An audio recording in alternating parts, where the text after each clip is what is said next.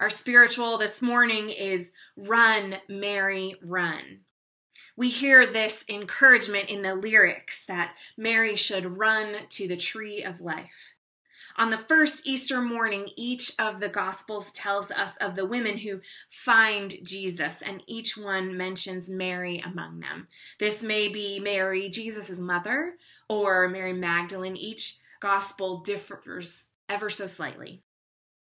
It is Mary and the women who first hear of Jesus' resurrection, who first hear and see Jesus. So Mary is told to run. Run to tell the disciples that Jesus is alive. Run to tell the disciples where to find Jesus. We hear echoes of this in the African American spiritual Run, Mary, Run. And there are so many layers to that meaning. Run because you have a right to the tree of life. Run as slaves were running to escape the burdens of oppression and slavery that they were facing.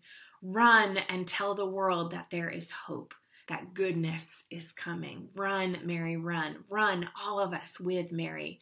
Run to tell the disciples that Jesus is alive. Run to freedom. Run to liberation. Run and tell us all where we can find Jesus. Our scripture tells us the same thing. The angel says, You're looking for Jesus, and he is not here. We are accustomed to looking for Jesus in particular places. On Easter, a pretty significant portion of the world is used to looking for Jesus as they worship together in sacred spaces and churches. And this year it's a little bit different. There are these beautiful sacred spaces, but they're empty. All of our church buildings are empty, or they certainly should be for those of us who are staying home to flatten the curve of the global pandemic, those of us who are abiding by the recommendations of public health professionals. We may be bound to the walls of our rooms and our homes we may be feeling isolated or depressed or anxious about all of the uncertainty in our lives and in our communities. Our Easter is actually pretty biblical. The first Easter began with an empty tomb. It began with some fearful women and a whole lot of uncertainty. It began with an angel's message that I pray that we are hearing on this particular Easter morning. Do not be afraid. He is not here. Jesus isn't found in the sanctuaries and the sacred spaces where we are used to looking for him. Gorgeous as they may be, it's not their beauty that manifests Jesus' presence. Not one of us can argue that these places are sacred and their grandeur might have us have given us feelings of, of wonder and those feelings of wonder they do point toward god but the buildings themselves they are not where we are finding jesus not these beautiful stained glass and mosaics, not these windows or these vistas that manifest the beauty of God's creation. That's not where we are to find Jesus. There is no holy space that has been constructed by human hands that can contain the Jesus that we are looking for. No matter how much grandeur, no matter how much wonder we find, no matter how much beauty there is, no matter how familiar those spaces may be, Jesus is not found in a building. Not even this building.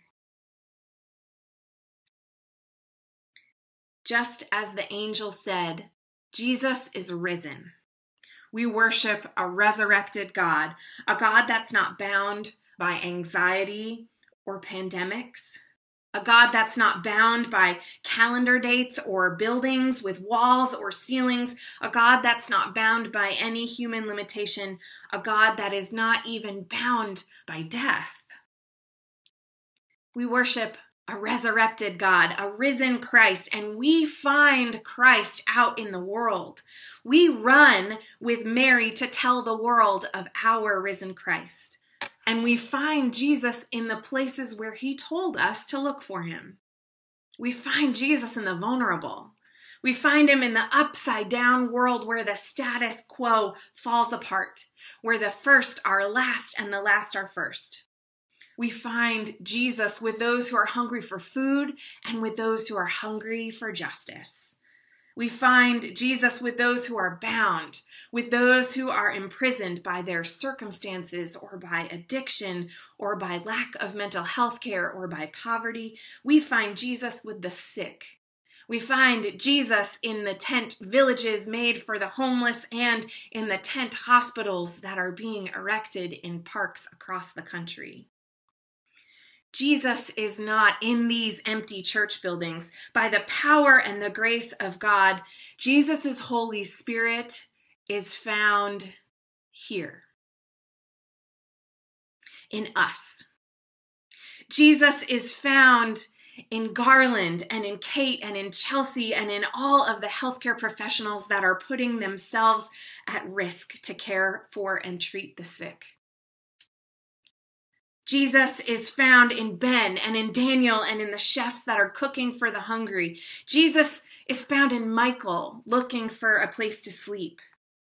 Jesus is found with Lucas as he stocks grocery store shelves and with Kirkland and Michael and in all of our military service members keeping us safe. Jesus is found with teachers and with students and with garbage truck drivers and pizza makers and mail carriers.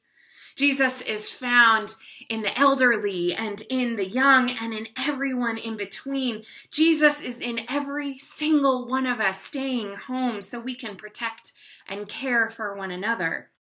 We find Jesus when we are gathered, not just when two or more are physically gathered, but each and every time we are connected, and when we feel alone and when we feel isolated. Jesus' followers and friends, his disciples, were found the third day after his resurrection, isolated and fearful in an upper room. They had no idea what was coming next. They still had Jesus' teaching in their hearts, but they didn't know how to start living them out. Some were grieving, and some were afraid, and some were angry or suspicious, and many were even in shock. And then Mary came and she told them what had happened. He wasn't there. He is risen. Jesus is risen. And bit by bit, Jesus' words started coming back to them. And it would take some time for them to emerge from their grief and from their shock, but they would figure out how to be the people of God, the people that God created them to be. They would find Jesus in their midst and in themselves, and they would start the work of the beloved community. And so will we, and so have we. Because Jesus is in the midst of this pandemic with us. Jesus is with us working from home and navigating homeschooling and making masks and gowns from bandanas and trash bags I've seen this message pop up in a number of places over the last few weeks. This idea that if we do this right, that things will never be the same. And I see the beauty that has come out of the midst of these unprecedented days. The ways that God's people have reached out to one another, connecting in creative and imaginative ways putting bears and rainbows in their windows to entertain those who walk by their house or their place of business, or writing letters, or making phone calls, or playing games while connected on the phone or a video call or a smartphone app, by cooking meals and giving them away, by waving and smiling to neighbors and looking essential workers in the eye and telling them thank you? What will you cling to from this time? In what ways have you changed? I'm finding Jesus everywhere I look.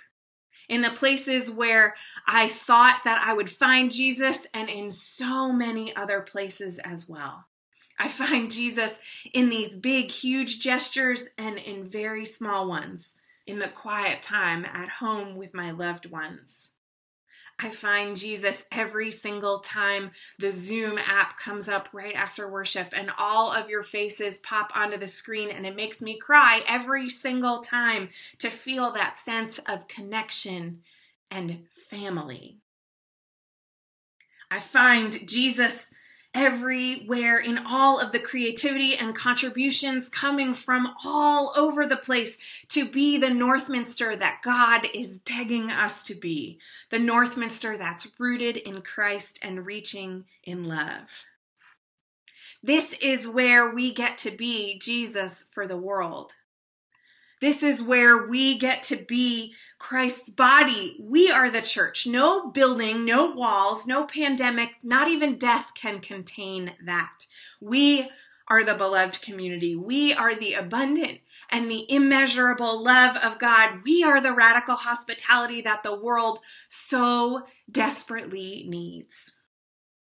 So let's channel Mary's enthusiasm and run, literally or figuratively. Let's run to find Jesus in the world and in ourselves.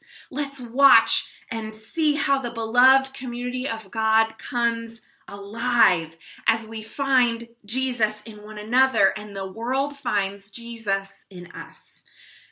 That is our Easter message. Jesus is risen. He is alive in us and in every soul on earth. So may we live as we believe that to the depths of our very core and let it change us so that we are never, ever the same. May this be so. Amen.